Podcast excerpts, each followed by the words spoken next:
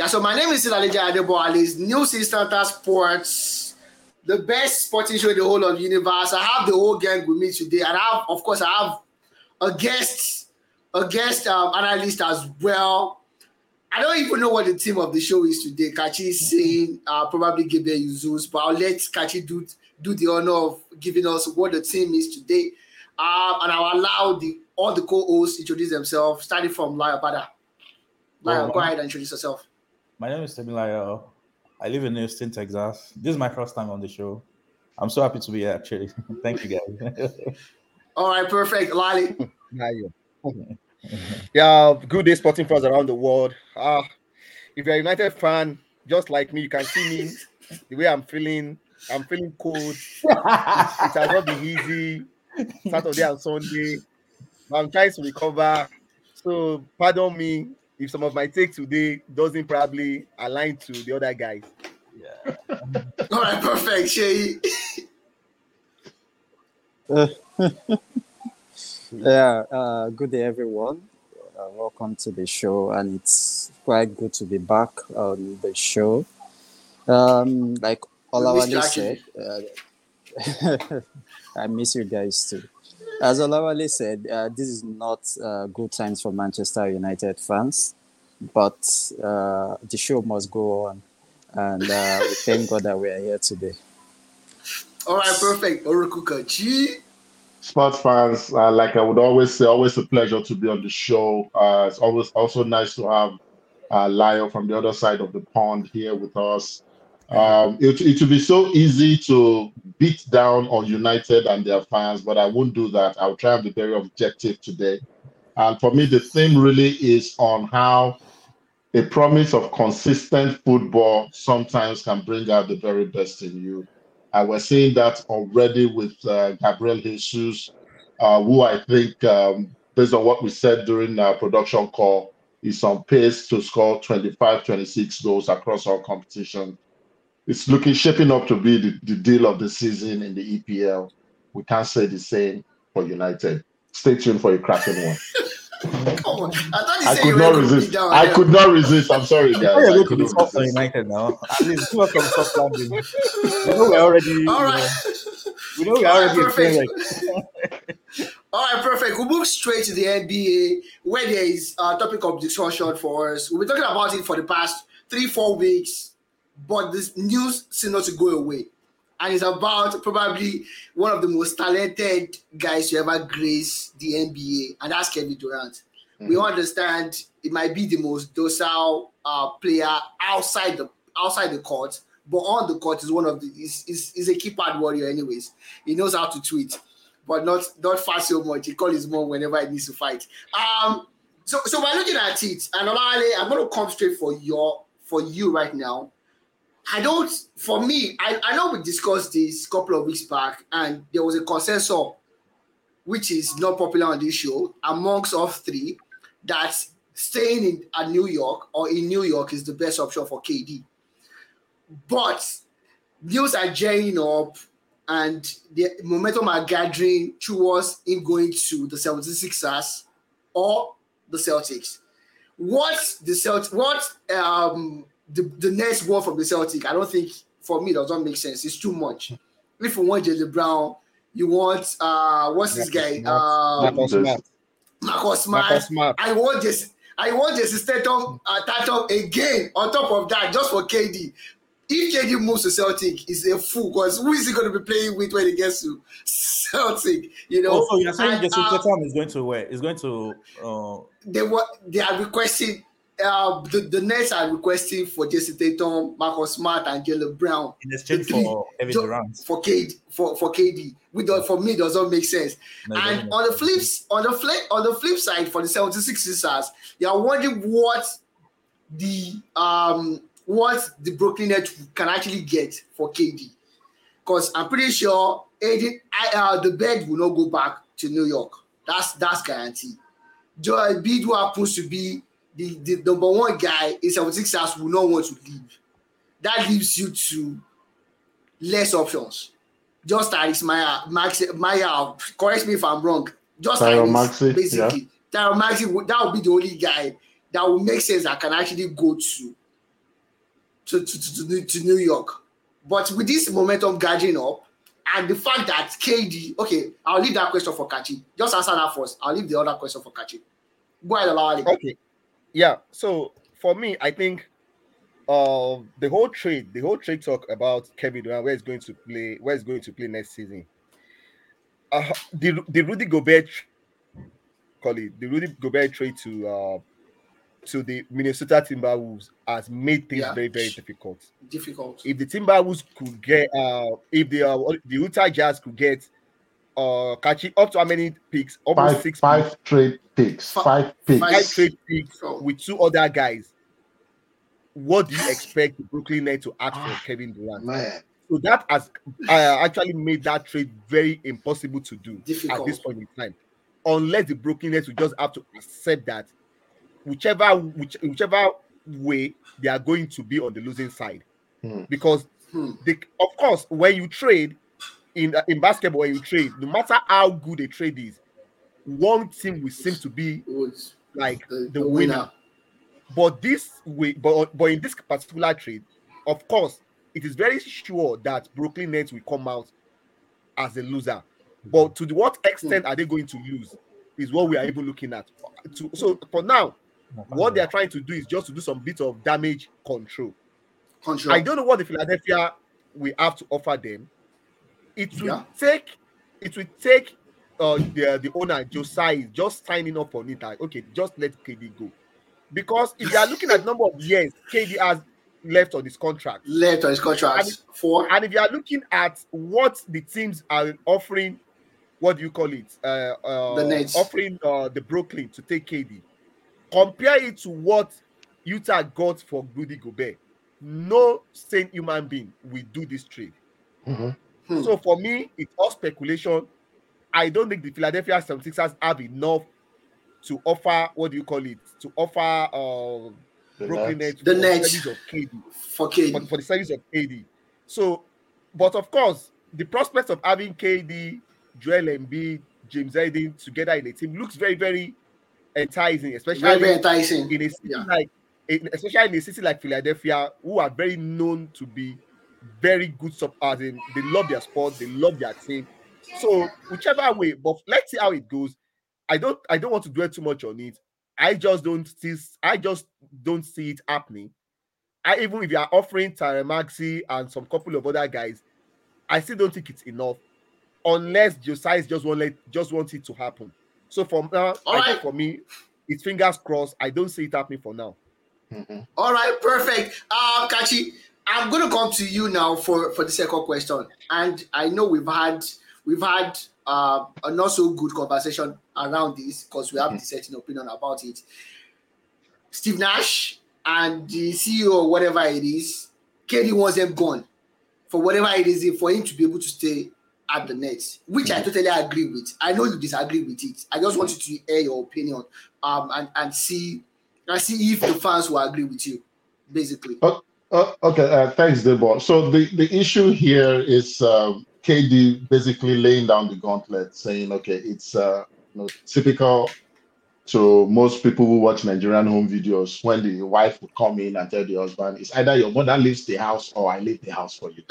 Uh, pretty much. Um, uh, unfortunately, I, I felt and I still believe that KD did that knowing, I think he's, he's a Jedi master, knowing that there is no way Joe Tsai would would buy into that.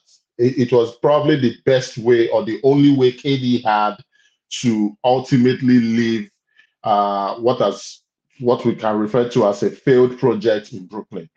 Uh, and I'm I, I, and my stand is this: that as as soon as that demand was made, uh, KD probably made up Joe Tsai's mind to eventually trade it. Even though I still believe that his best place to be is to eat the humble pie, stay in Brooklyn, and see what you can salvage over the next four years of your career, of your contract. My take now is this. I sincerely believe that Joe Tsai, similar to what Olawale has said, will aim to lose something. He will not win whatever trade deal he ultimately enters into to get KD out of Brooklyn. He will not Uh-huh. but he will get a good piece out of it.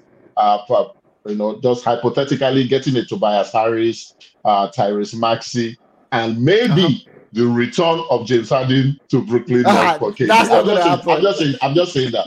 But ultimately, what I think will happen is that Joe Tsai would would concede to KD's demand. But once that is done, he will now play his power to say, This thing belongs to me. And he will ultimately let both Sean Marks and Steve Nash go.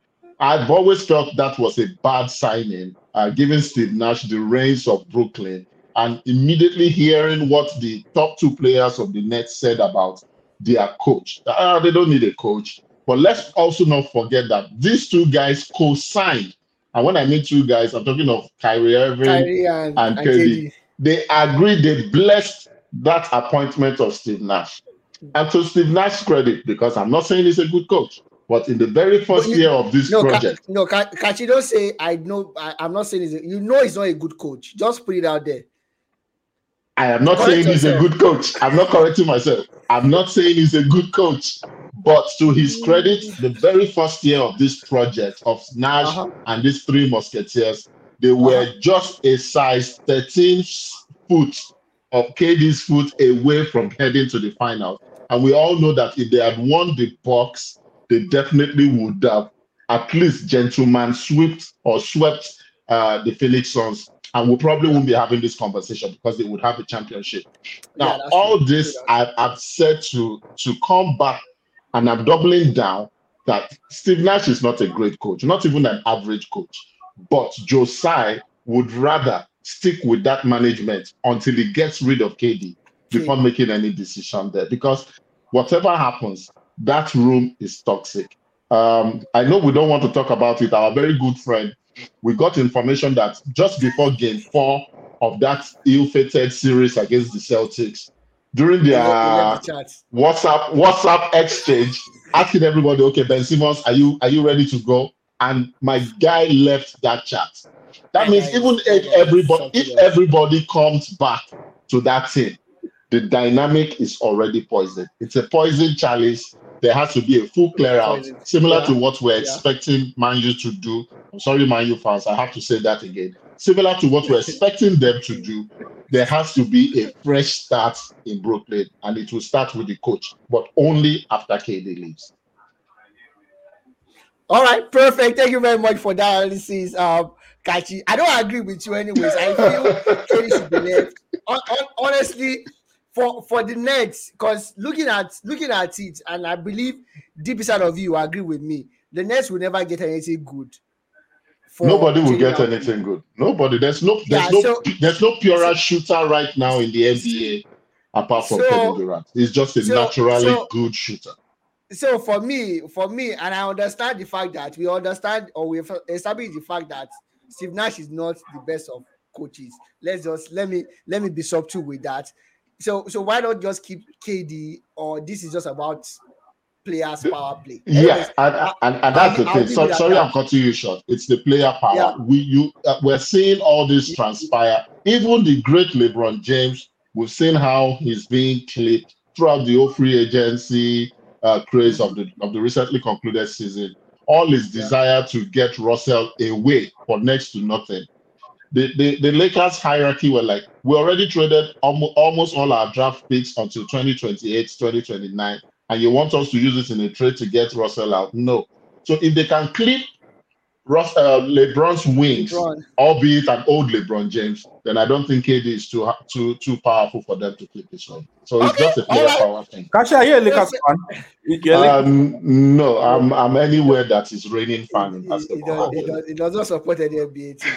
Thank- thank- thank- Thankfully enough, he does not support any uh, NBA team. Except Raptors, Uh, right? I don't support any. I'm not a I- I will- Raptors I fan. I, I support I, I Arsenal. probably, I I'm probably, I will I'm probably, I'm probably a, a Bucks fan if I have to look at it. But uh, it's it's recency bias. It's not because it's a team I follow. All right, perfect. Thank you very much uh, for that, Kachi. I'm going to come to you, Lyle, and this is about Serena Williams. Retire the retired or the retiring Serena Williams. We saw, we've seen what she, she's able to do uh, over the years. Um, some people we have we have a phrase on this show that we we, we coined dominance and being consistent. I'm pretty sure. I'm pretty sure the guys will laugh about that. Uh, but but would you officially, since you were not part of that conversation, will you confidently tell us that Serena dominated the female tel- tennis world, or the Williams sisters, so to speak, dominated during their supposed reign, or it was just a little bit of uh, consistency and um, Uh, I she's, think not, she's not the best ever in uh, that category. I- I- honestly, I won't consider her the best ever because Okay. okay, let's take it back. The first time I get to learn about the Williams sister was when I was doing my was it GC? Yeah, way back, like, and you know, you, you remember when we did our GC now, Sabri, everybody, Yeah. like we did it, Yeah. we all did it almost the same time. you know? 99, 99. Still, like she's still active. She's not even aging. Like that's like uh, what's the name of this one of my uh, best mo- this this, this, The this curious case of Benjamin Button. curious case of budget. Like that's the way I refer to people like that. Uh, maybe it's Latin or uh, what's her name or Serena sisters. And everything. age, age, I think they- backward. they dominated. Like I respect their longevity in the game. You understand? But you know, towards maybe for the past six, seven years or eight years, you know, they've been Yeah. different. Their most of the competition is either they're out Yeah, percent. out in first round of US Open, you know, so many. Yeah, yeah. But you know, but she's a legend in the game. Actually, we can't take that away from her. I would never take that away from her. Even though So I'm was she was never dominate. She never dominated the game, even at her peak. not in the recent years, not in recent years. Yeah.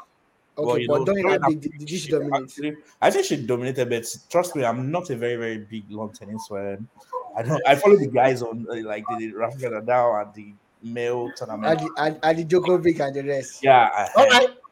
I don't really perfect. follow this thing. Uh, definitely, Debo, she- Debo, you, you know where I stand on that, uh, Uh, Lyle. uh, uh, of course, I'm gonna come. I'm gonna come to Shei. Shei is always my same same baby. I know Shei is not.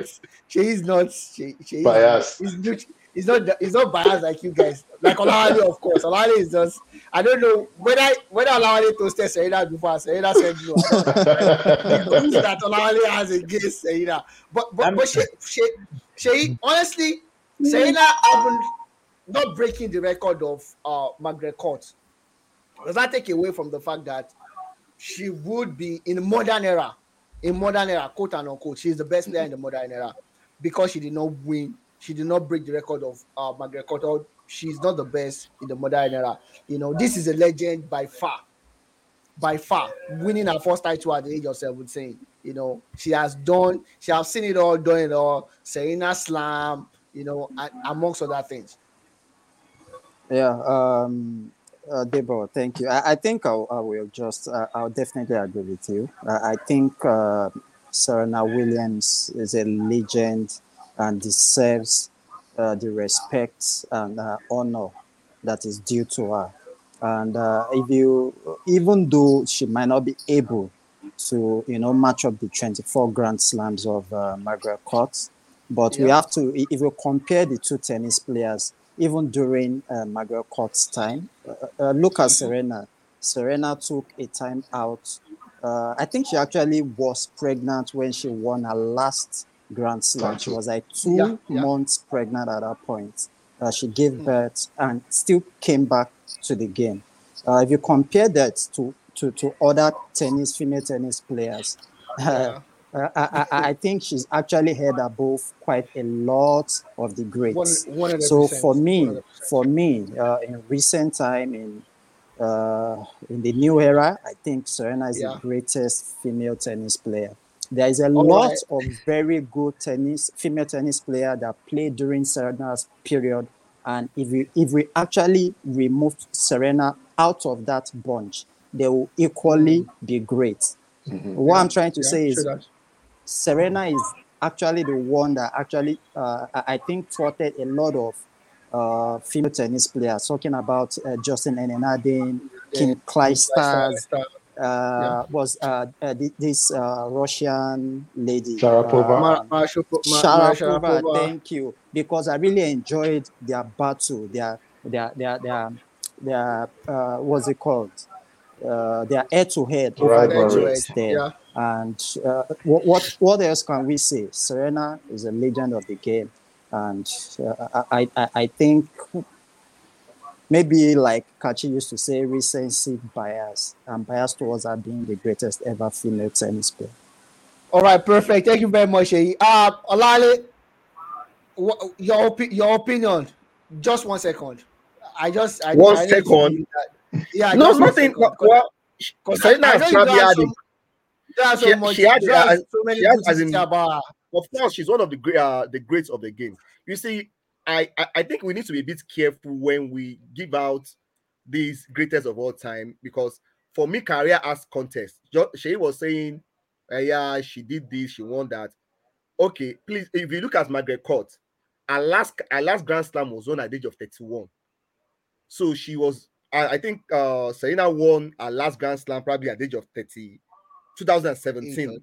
So now it's five Yeah. years. That should be 35. Yeah, 35, 35 years.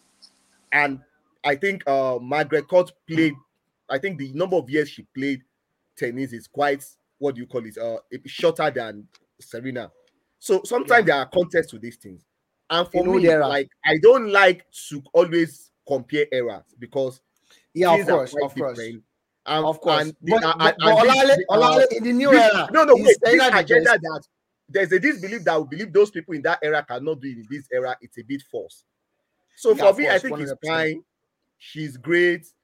It's just a bit of I just I'm not comfortable with her playing this uh victim card every now and then. You are retiring, you are retiring for good.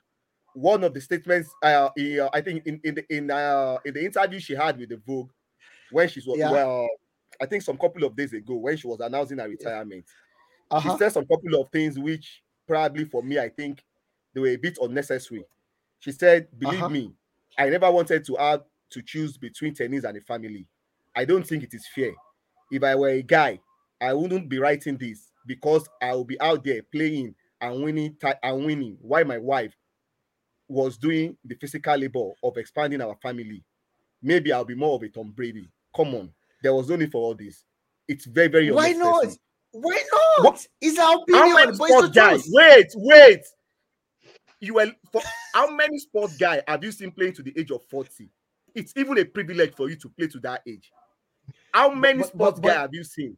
But Bolali, Olali, I'm pretty sure when she made that See, statement, she's referring see, to for me, the number Wait of years that, that she did Just not let me play. finish. Hold on, hold on, hold on, hold on, Wait, hold no, on. Before no, you no, no, finish, let me finish before you before you finish. in. Oh my No, god. okay, okay. Let, Let, let me write it down. Now, Go I think she's more pained for the fact that she can't break that Margaret Court record. That's why all this narrative of if I at 40 as a sport person, either male or female, you are done. You have to be an exceptional or exceptional human being for you to play up to this age. You shouldn't have any regrets. You shouldn't have to make it about men. It's it's unnecessary. Retire in peace. That's all. That's for me. Allow, There no- is just that was the same thing she did when she lost to Guy, uh, Naomi Osaka the other time. She took the shine away from that lady's victory at the US Open. It's very unnecessary. That's my take. You guys might not like, might not. I, I know you But, guys but, are. but, but, but, Serena but, apologies, but of course, But thank you, thank you. I'm saying apologies, I, and I admit to that. Bolali, she, I, I, I'm not speaking. I'm not holding breath for Serena, but she's probably referring to the time that she had she got pregnant and, and whatnot. That took years away from my uh, from my career, and you can't deny that fact. You know, and maybe maybe if she did not give birth and Kim Clijsters could have the same argument. Kim Clijsters yeah, could have the same argument. Kim, Kim, Kim Clijsters cannot tie the shoelace of Serena. That's the truth. Yes, you have you you have gotten to year 40. No, the only person that can tie, the only person that can tie, What's the Ola- whole Ola- business of the only person that can tie the shoelace of Serena? Williams is just Venus Williams. Any other- Any other, any other, any other, any other female tennis player cannot tie her shoelace. That's Forget it. A lot of people can. Jam, if Kachi, Justin Kachi, Henin has not stepped out of the game in those years, Ja- it could have been a different story entirely. Henin was actually dominating when she, uh, she was almost dominating too. If you want us to use that particular word, no, no, no. She uh, was, she was, not, she was not, she because was you not having you had issues with us the other day. Not She dominating. did not dominate. The only person that dominated tennis sport and this is okay, let me Williams make is that a in, in statement. this new if, era. if Justice uh, Justine Henin-Hardenne has not stepped out of the tennis court Uh huh. at the peak, Serena Uh-huh. will not win up to 23 Grand Slam. It's a fact. That's a lie. I May don't not. It's not a lie. Anyways, it's a fact. may don't- not I don't- win I Now, don't up G, believe please, you have to say something. Mhm. Uh, when when Debo when Debo allows me when Debo allows me. Kachi, speak, I, I I, will I say- want to come to Kachi. Kachi, do you agree with Olawale with this um attack on It's physical not an attack, attack. And emotional attack and psychological It's not an attack on emotional Serena? On Serena? I that I part. believe dur- during the production, during our production call, Kachi, we were talking about something, right? I know it's personal, so I'm not going. To, I'm not going to say it the personal way. We're talking Mhm. about a man that does not want to give birth to a second child Mhm, because he doesn't want to take the shine off his wife, mhm. which is reasonable. And the same thing, the same philosophy is what Serena is coming out with right now. That probably, if I don't give birth to to, to my child, have those two years that was out of tennis or whatnot, I could have used it to win one or two more Grand Slams, which I think is reasonable. It's not so. But Olawale thinks Serena is being a sexist or whatnot. I don't understand Olawale honestly. Uh, the- the- Olawale, the are you sure you never trusted Serena? Be truthful. Uh, we can never rule that out. We have to check all Olawale's Instagram posts and see if he slid into Serena's DM uh, on the lighter note. Uh, but the truth is, in this generation, in this particular generation and time we're in, um, you have to think several ways. You or you have to analyze anything anybody says from different angles. It, it never used to be the case before. You would come out, make your statement, and the woke generation would not question you. We're, we're in a Me Too uh, uh, society or generation right now where we've seen a lot of men or miso- mis- misogynistic attitude from men or male celebrities in the past and even some sports personalities. And I think that lends credence uh, to the fact that, yes, maybe in times past, our women have been uh, marginalized or treated badly. Now, having said that, I still do think that that comment was not necessary. I'm not saying it's not right, but it's not necessary. It's not everything you think of that you say. Um, somebody used to tell me that the reason why God gave us two ears and one mouth is that we should listen twice and speak only once. So we don't really say everything that that we think of. I don't think it was appropriate uh, because it's pretty much turned uh, Gisele Bündchen, uh, Tom Brady's wife, to just a baby making machine. But we know that this was a woman that was still the highest paid model, even when she was making a family with Tom Brady. Um, Serena, I believe, was bitter because she did not equal Margaret Court's uh, record. Yeah. But I also agree that if she wasn't pregnant, if she was dominant when she was two months pregnant, she probably would have won one more if she was not pregnant with the baby. So she took about a year and a half off to have a child and win the baby. And she thinks that robbed her of the opportunity to at least match what Margaret Court has done. But I mean, for me, the argument would be similar to Michael Jordan. He was not the winningest or winningest player. I mean, he only won six titles. The Uh-huh. late Bill Russell won 11. But we still call Bill um, Michael Jordan the greatest The NBA greatest. player ever. Serena, I believe, is the greatest sports person ever, period. Not just tennis, sports Wow. person ever. That is me. Wow.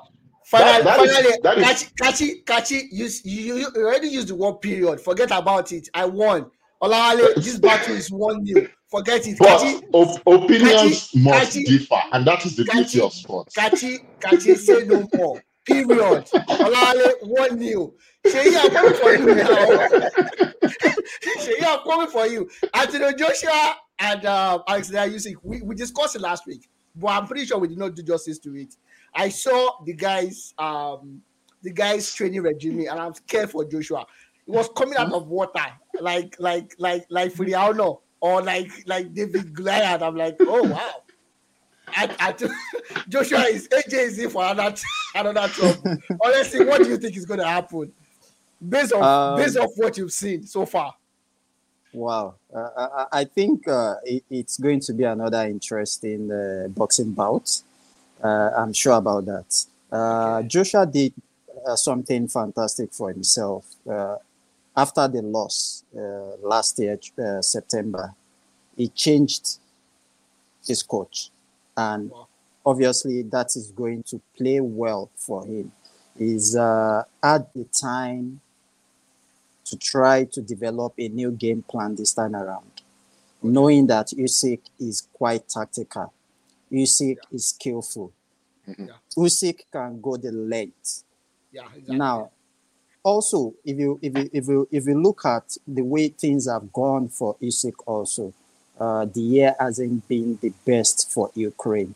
He had to serve in the military for for for his country, and also seek consent of the sports minister before taking on this bout. Actually, so all those uh, we look at the uh, psychological effect of Effect that of and the limited time for him to prepare for this bout that might be part of the things that could go against him.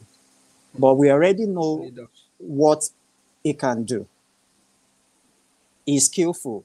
Like you said, uh, I've seen clips of his uh, training regime also, and I think the Yeah. guy is such a fantastic boxer power- with a with, with- al- al- also also with a sense of humor. We cannot also Yeah, uh, uh, uh, remove that for, for, Yeah. from it.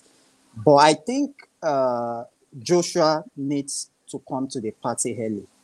It's straightforward for Joshua. Come to the party early. Attack. Usyk from the first five rounds. Do whatever damage you need to do. Then you can finish it off in the next additional two rounds. So what I'm saying in short is I give Olawale is not AJ. agree. I don't. I don't I like the give- way Olawale is smiling. I give AJ seven rounds to win the bout. Once he gets to the eighth round, I think there will be only one winner, and that can be Usyk. But I still believe Ah. that AJ is going to go into this bout uh, fresher. Uh, I think uh, the only thing going against him at the moment is the confidence Nigeria. of is the confidence is the confidence of Usyk. I think Usyk has developed a crazy con- confidence fighting Joshua right Mm. now, but that is what you can take out in the first two rounds. Hit him well in the first round, and Usyk will understand that he's actually meeting a different animal. And I Animal. think this time around. that is the only way for Joshua. If he doesn't win in the first seven rounds, there, there's going That's to be only one winner, and that is Usyk. Oh wow. Wow, I'm, I'm proud of myself. I think I said the same thing last week. Kachi, you should give me a round of applause, anyways. No, not, not, not, not so good with boxing, but I, but I, I I told you I said if they if they go all out, all out the full 12 rounds, there's no way in hell unless Joshua has done something else to keep himself fit. Last time they fought, Joshua after the sixth round, Joshua was panting like like like I do on the football pitch. Uh, uh, Um, you- Lion. you- you- you- um, okay, sorry, Debo. I, I just want Yeah. to chip in something. Uh, Yeah. The last uh, uh, uh, bout of uh, uh, what's it called? Uh, You see- Joshua. you see, yeah, His last um, bout in Saudi Arabia that was against uh, Andy, Andy Andy Andy Ruiz. Ruiz. if you notice, his game plan was to go the length. yeah, yeah. He avoided just- I was just going to say that come on the inside. He went the length and he outboxed Andy Ruiz for that particular match. But the point is, this particular one, you cannot even go the length with this guy because he's going to outbox you. You cannot outbox him. So that's why he needs a different technicality Approach. to enter into this into this uh, a particular bout. That's why it is risky for him. But I, I, I, I still believe we are going to see something different from Joshua, and uh, Hopefully. hopefully. he wins on the night. Hopefully, hopefully, he's, he's a Nigerian for crying out loud. What, what- I need to, so I have to support him. Uh, but Lyle, do you? What do you think is going to be the outcome? Everybody's let me scared. just say Everybody's scared.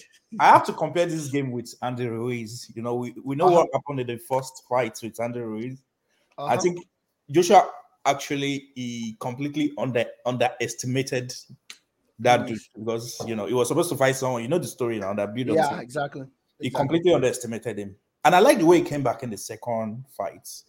No, let me start from Andy Ruiz. I want to compare it to Usyk. I love what he did in the second fight, where he gave that guy one punch in the early stage and his face tore, and you know he was giving him arms length. You know, he couldn't Yeah. because he knew that guy is a boxer. Trust me, Andy Ruiz is a very good boxer. He's Yeah. Yeah. They call them. It's just like uh, what's what's the name of this guy? This guy that beat Ali. That Ali finally won the game, but he was on the floor. Uh, what's the name? Is is is Joe Frazier. Like Joe Frazier. Frazier. No. You? He's a very very restless. He's all these guys that you can spar with. You know, with your training. He's Exactly, a very very yeah, good yeah, spar. You know, he 100%. knows how to spar. Yeah. But never in Joshua's life will he close mark that kind of guy. He's not going to. There's no way he's going to spar with that guy. No way.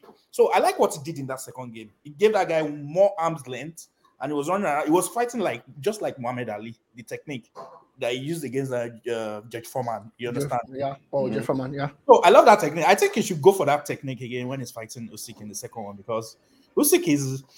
I don't. I don't really see Usyk as dangerous as Ruiz. I won't lie to you.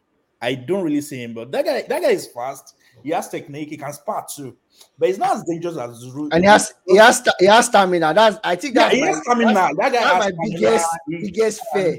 Like He has he's very stamina. rugged and very, very he's strong actually. But I don't see Usyk as a top fighter compared to Ruiz. You know why? So, so so so so for you now, you think Because- AJ can do this? I, the reason why I'm telling you is because they were sparring now. They were near each other. They were boxing. But he can't even do that. He can't even move close to when he was fighting in Saudi Arabia. He can't even move close to Close Ruiz. to Ruiz. He's not. He can't. Do you know at some point Ruiz was like, "Come, come, come." Like I think that was the 12th round or the 10th round. He was like, "Come, like come near me, come near me. Let's box each other." You know. But you know, he was very close to Usyk in that first fight. I don't see Usyk. I know that Usyk is an animal actually, and Joshua have to be very, very technical in that game. So I don't know what he's going for. I don't know what technicality is going for in this new one, but I don't see it as a tough fight. I think Joshua wins the game. I'm not. Wow. I'm. I'm never. I'm not really a big fan. I'm not using Nigerian sentiment. I'm not really okay.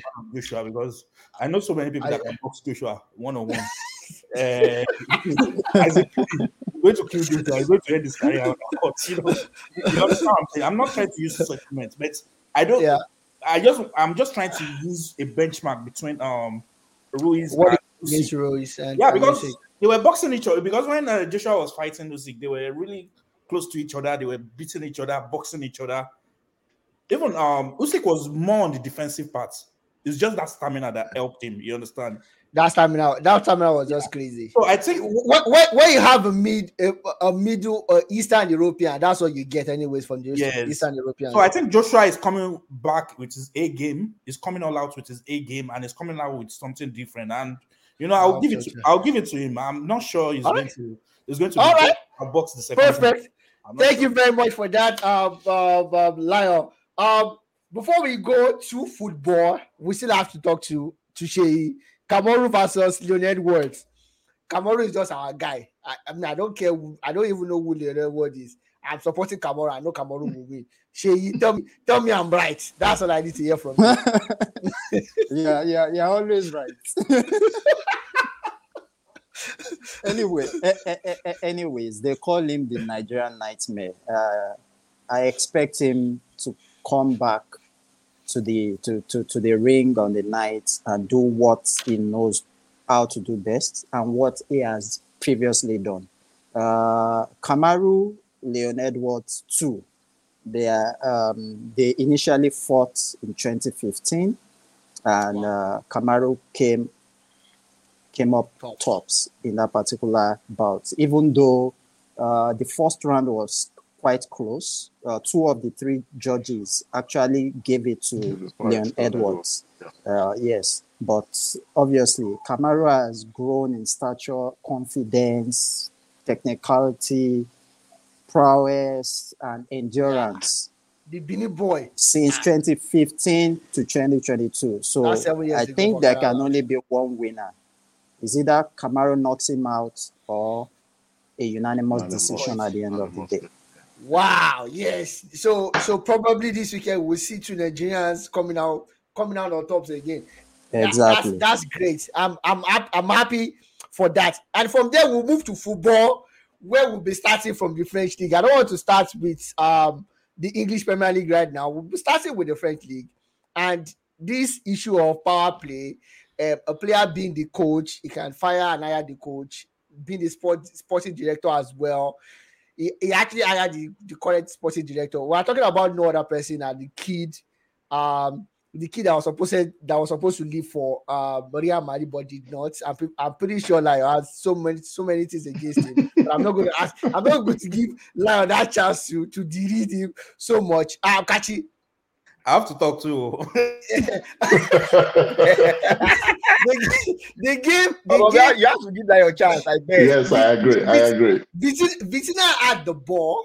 He saw Messi and Mbappe to his left. Mhm. He passed the ball to, to Messi. Mhm. And for crying out loud, Mbappe stopped running as if he was disinterested and turned his back on the attack, on that kind Mm. particular counter attack. And you are looking, we're looking at it. We know we, we've spoken about this in the past, but giving this boy being a kid, I know he's rich, he can buy me, I know, but he's still a kid. Mhm. Giving that kind of enormous power to do whatever he likes, Mhm. it's not going to help sports at all. It's not going to help. It's going to hurt PSG as a brand more. Mhm. And seeing these kind of things go around and turn around, maybe you see another person that has lame money and wants to spend it anyhow, using that kind of uh, templates. You know, what do you think about it? I, I feel I feel disgruntled with what Mbappe did. I feel I I've never seen that kind of even Messi at Barcelona wasn't like this. Mhm. And but Uh, Messi is probably the greatest footballer ever Mhm. across all eras. You know, and this is this is wrong. This is mother of all wrong, if you ask me.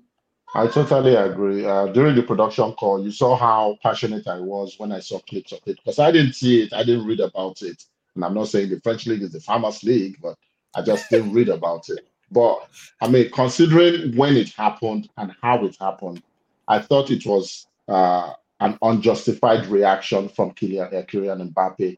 Um, we've always we've touched many times on the danger of giving mentally immature players or people the reins to the throne. Um, that is why, um, you know, if you take it to the world of business, you see most African parents who, or most, not all, will tell you that even though I have money, I still want my son to, you know, enter public balls, or you know, just to see life uh, different from the lens they are using to Yeah. see life right now, from just from another prison. Uh, and that's the danger that PSG currently find themselves in. I think it is that uh, transfer of power that made uh, Laporta, uh, his name Laporta, the Barcelona uh, honcho right now, think or assume that it is possible to lure Messi back from PSG to Barcelona simply because you can't have a Messi there, you can't have a Neymar there, who are well, not maybe not Neymar, but Messi clearly better than Mbappe. Maybe not right now, but in history, and you openly tell them that we don't consider your opinion, we would consider the opinion of a 21 year old. And absolute power corrupts absolutely. Whether Mbappe knows it or not, I think it's getting to his head. That thing happened in the 47th minute when the referee had only given three minutes of added on time in the first half. They were up 2 0. It, and, and Messi was closer on the right side of the pitch, while Mbappe was on the on the far left. And that pass could have been could have been intercepted. Now the ripple effect is what we wait to to see. What will happen in the dressing room? We assume that Neymar has already bought into whatever is happening before now. This may lead to another crack in the PSG project. Um, Mbappe himself, let's not forget, Mbappe came out on Thursday to say he knows that Real Madrid is a Ballon d'Or machine.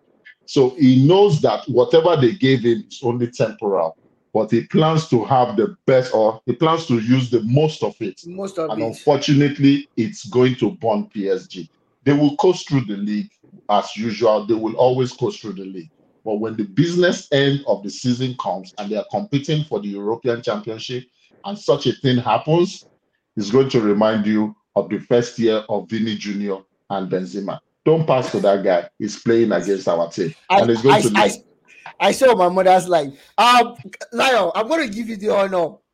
It, just sum it up. Um, in in one word, two words, wh- whatnot. Your opinion of what Mbappe did over the weekend. Yeah, It- it- nobody should be nobody should be ever greater than a team. I just think uh, everything came up when he was trying to transfer to Real Madrid, where they were begging him with everything. Even they almost begged him with uh, Sheikh Mansour's wife. That okay, I'm calling my wife every night. they almost did that, you know. As in, they had to bribe him with everything, you know. And this is a 21 year old boy. And you know me, I'm always against all these big, Big uh, money. money. Yeah. I don't like it because all right, okay, let me tell explain something to you. Kashi Kashi doesn't really know me well. So I'm always against all these signing player 100 million, 200 million when it's not that they won a Ballon d'Or. Ballon d'Or, you know, when it's not like they won a Ballon d'Or already, you know. Mhm. Like Yeah. the only one I justify was Ronaldo's move from Manchester United to um Real Madrid. Madrid. and from Real Madrid to Juventus because he's the, he was a big player. He was the number one player on planet. Then you understand. So I'm already against it, but I think the thing is getting given that given uh, PSG given um Mbappe that kind of autonomy, you know, to rule over every player, to make decision, to change management, to tell them, oh, this is the coach I want, this is the director I want. No, it shouldn't be I like that. know how the- I don't even know how the coach will I saw the game too. I saw the game. He eventually scored, but I don't think PSG will go far with that because number Attitude. one, the dressing room is going to be div- divided. He has Exactly. his own faction. Exactly. The Brazilians will have their own faction. I think there, there are a couple of Brazilians in the team. Yeah, the South, South Americans basically. South Americans, those Yeah, Portuguese or the Portuguese speaking guys. yeah, they're going to form a faction. These ones are going to form a faction. And trust me, like uh, Kashi said, they are going to, they are definitely going to win the uh, Farmers League. The by French league. Definitely. Nobody, nobody's going to, you know, nobody's going to take that away from them. And Mbappe is going to face a lot of problems this season because they signed Vitia, they signed uh, Renato Chan- uh, Sanchez. Sanchez. This guy is still there. So definitely they are pushing Messi forward. I don't think he can outscore Messi. It's not possible. He's not going to outs- outscore Messi. It's not. po- Trust me. Watch the game now. He's not going to because that's Messi in that position. That, oh, you think because Messi is old, you think he can outscore him? No, no, no. But, uh, basic, ba- ba- basically, just to chip in something, um, Mbappe came out a couple of weeks ago to say he has an agreement with Messi that Messi wants him to be the numero uno in the team, and Messi is ready to pass all the ball to him. All the But balls. go ahead. But Yeah. which okay, from your own perspective, Kashi, uh, Debo, uh, Sabo, and uh, Shei, what do you think Messi? What position do you think Messi will be playing? Is he still going to be playing as a ten, or is he going to be playing from the flank this season? I don't- I don't- to be as, it's going to be playing as ten, playing behind. I don't understand the formation myself, Because it's going to think- It's going to think be playing behind. Because he plays, he plays the for- they flank switch in the previous formations. Now, now he's playing behind Neymar and Mbappe. Yeah, but before Mbappe came back, I think he was quite injured in some previous games. You know, he was playing Yeah. the and he was Yeah. scoring. I think they mm-hmm. played about two games and he scored about three goals in those two games. Yeah, So- yeah, one hundred percent. So I don't know what formation they are using because I don't really follow PSG, but I think No, it's PSG It's a, will- a they three, playing four, for- if they continue to give three, Mbappe four, that- three, three, four, three. if they continue to give it's a flat autonomy, three. It's a flat three. It's a flat Okay. three. It's a flat three with four in the middle. Messi right on top of the cherry of the four, and Okay. Mbappe, Neymar as the two strikers. okay. It doesn't make sense to me, anyways, because Neymar will not perform optimally in that formation. For My me, own problem is now is you know by default they always have problem trying to win Champions League, which is their ultimate goal. They want to win Mhm. that Champions League. they They spend want to be able to say, "Oh, they are the best team in PSG." They uh, spend, in- they spend money. league, apart from Olympique Marseille, who, who is the only French uh, French league uh, club that has won Hmm. UCL The before. Champions League, yeah. So And we, trust and we know what happened after that year. They already have problem with their, all this their money laundering. They already have have- problem. You have to say that. you're just you're just a party pooper catchy. Why do you have to say that? Go I mean, I just we, we have to remind the What whole world that a year after they won it, they were relegated because of you know what happened. So oh let's just put that out there. But my point is, you know, PSG as a team, even Man City, they already have this big money move. All eyes is on them. They are signing big players. And trust me, when you are signing a player for 200 million, 100 million, 150 million, 350 million, trust me, that player is, you are already setting up the player for failure because he's going to be playing under duress. You have to give a ROI on what how much you signed him. You have to give that performance back. That's Uh-huh. okay. This is the reason why they signed him. So he's already under duress already. So uh, players like uh, those PSG players, they already have this UEFA Champions League problem because everybody's coming up for them. It's not easy for them to win. So with current Mbappe's uh, attitude and the autonomy given to him and the misuse of power, trust me, they are still going to have that problem, and it's going to be worse if they don't right. address it at the early All stage. right. Perfect. Thank you very much for that, uh, Lion. Uh, Malali, I'm going to come to you now. We know, I know, I understand the fact that we extracted Barcelona last last week, but um, going back, they were they were not they could not register their players before the La Liga started yesterday. But by Friday night or Thursday night, they sold 25% of their studio rights, whatever that means. I don't know what that means, but so, sold 25 additional 25% of their studio rights to be able to register four of their players, apart from Kunde, that they could not register. Honestly, okay, let me put it out there again. Gerard Piqué right now is like not getting any salary for Barcelona again. Same with Sergio Busquets. And I know, I, I, I okay, sorry, I, I won't say I know. I feel all this is just a smooth screen. It's just a mirage. It's a promise, like it's like an economical fraud, if you ask me. That's the way I see it. Whatever it is that Laporta, I know he's a lawyer and a smart one at that. So he's trying to, he, he must have tied all the loose ends. But this thing does not add up again. It's looking ridiculous, if you ask me. Yeah, yeah. Is it about time that UEFA step that UEFA steps in or or, or whatnot? Because I don't understand. It doesn't make sense to me. I, I, I think the first thing I think we need to give a, a bit of kudos to the uh, La Liga for taking a bold step in trying to normalize the craziness that is going on in football. Uh, with these uh, uh, what uh, Wake up. where Wage cap. salary cap and some kind of things like that. Whichever way, I think uh, in in few years' time, probably five ten years to come, we might we probably will see a lot of revelation about what is actually happening in Barcelona. The fact remains, God, uh. Barcelona did a lot of wrong things, and it seems, uh, I like for me, it's it looks like Barcelona has been used as a means of money laundering. I'm, I'm I'm sorry to say, because when you look at, I think we discussed when you look at the kind of wages that was that, that just look at the Frenkie de Jong contract, it's just unbelievable crazy. It's ridiculous. central midfielder. ridiculous. As It's as ridiculous. smart and intelligent as he is, you don't give a CM such contract. So all these things they are trying to do, it's a bit of a gamble. And for me, but what what doesn't even make sense to me is the fact that yes, it is established that Barcelona they have financial issues. At the end of last season, I think they have a decent team.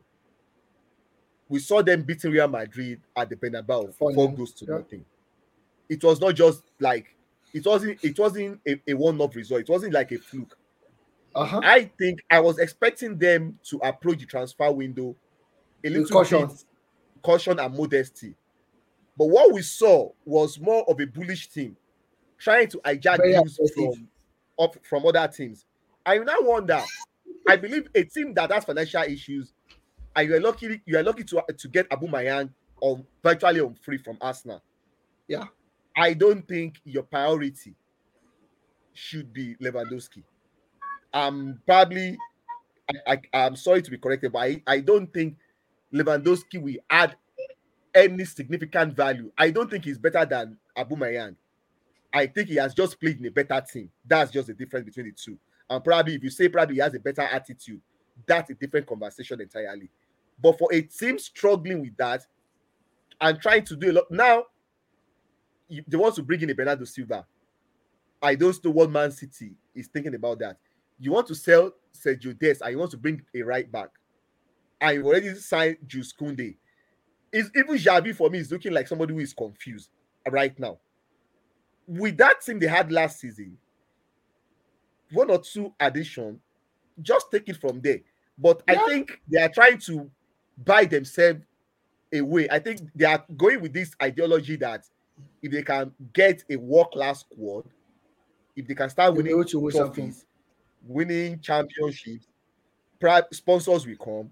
That's why they are leveraging Th- 25% that's- of the their future. That, uh, so, at which could likely backfire because for all these players they've signed, it might not guarantee success. Of course, it might guarantee top four in La Liga, but it doesn't guarantee them winning La Liga ahead of Real Madrid and it doesn't guarantee success in Europe. We know how Europe works. Just one bad game, it's all over. So for me, it doesn't make sense. But I hope uh probably someone in the future will uh, will make sense out of this. For me, it's All right. Oscar, which All I right, think per- there will be a lot of revelation in the future. All right, perfect. Just to chip into what Olari said when Olari was talking about fraud, uh, Messi was paid um, a loyalty fee of about 330 million uh, euros, loyalty fee for signing a new contract. And honestly, Messi has not seen 50% of that money till date. But on the books of Barcelona, Messi have been paid that money. So that just goes to show you how I'm not an accountant. I'm, I'm pretty sure Kachi and Olari will be able to speak better to that. But that just probably, shows, goes to show probably you what they are so- doing so- in that case, if that is Yeah. possible, because you know financial statements are prepared uh, on a accrual basis. Yeah. Those expenses will be recognized for that period. Now that is why in their books you will see Messi as a creditor. That means they are owing him.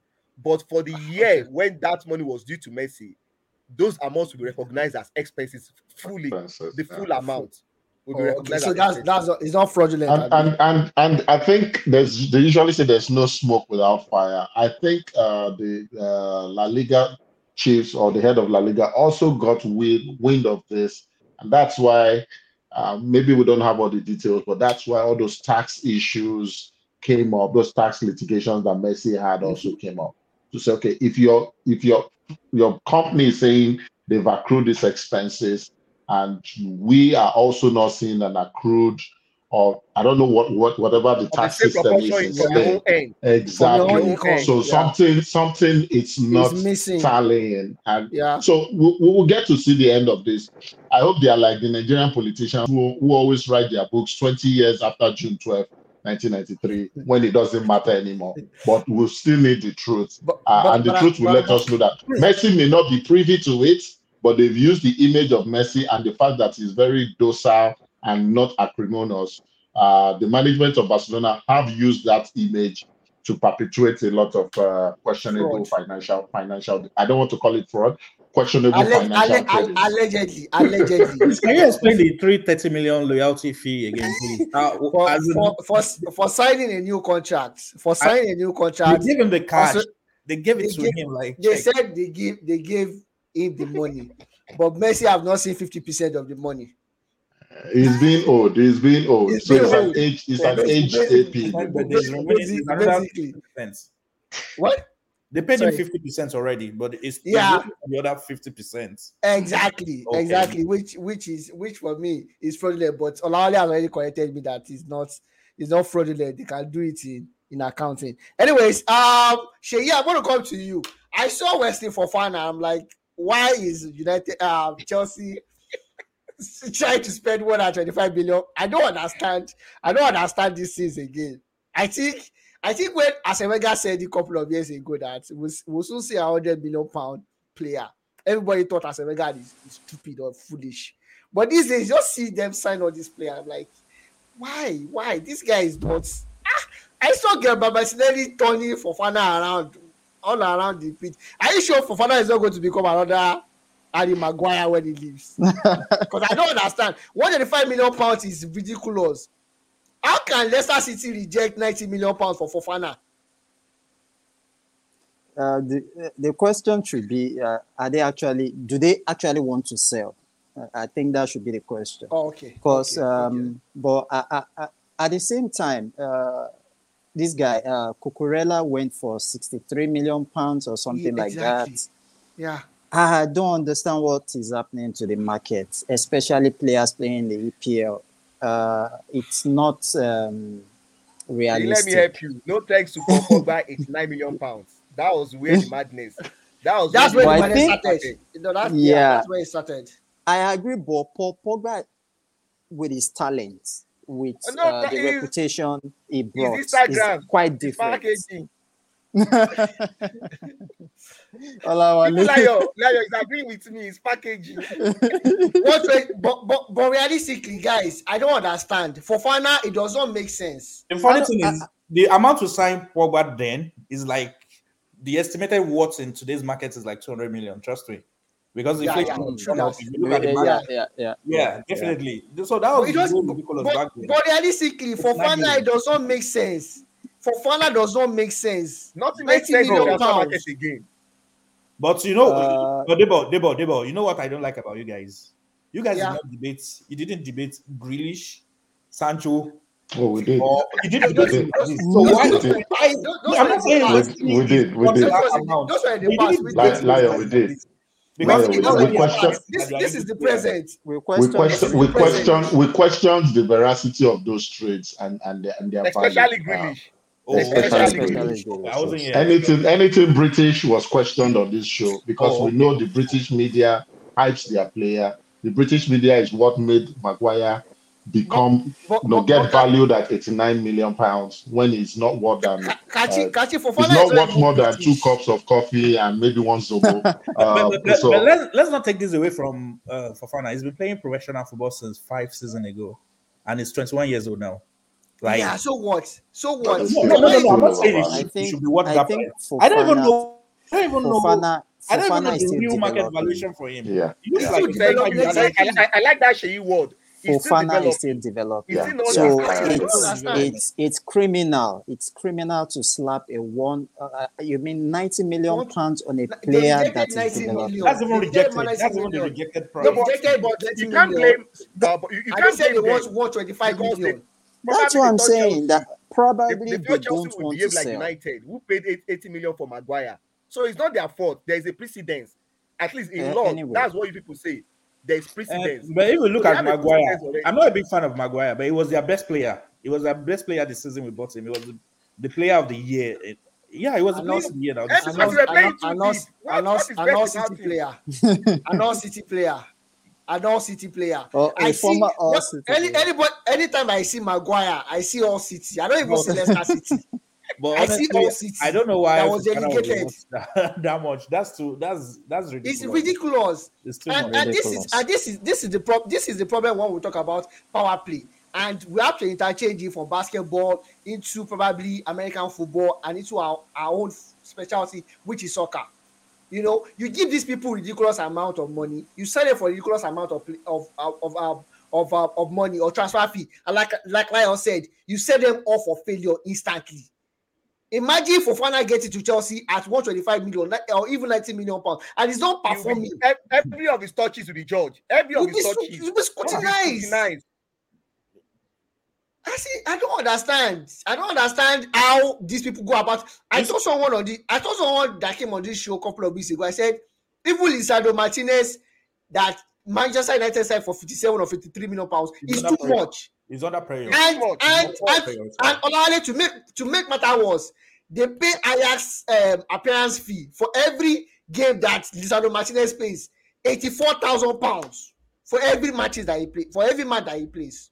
But trust, you know, As but you know the people running United now. You know, As in. I don't understand. But, but- anyways, anyways, let's let's move ahead and touch uh, the Premier League and see what we have in the Premier League. Um, Aston Villa versus Everton. Um, Olale, I'm going to start with you. Yeah. I'm looking at this Everton team. Hmm.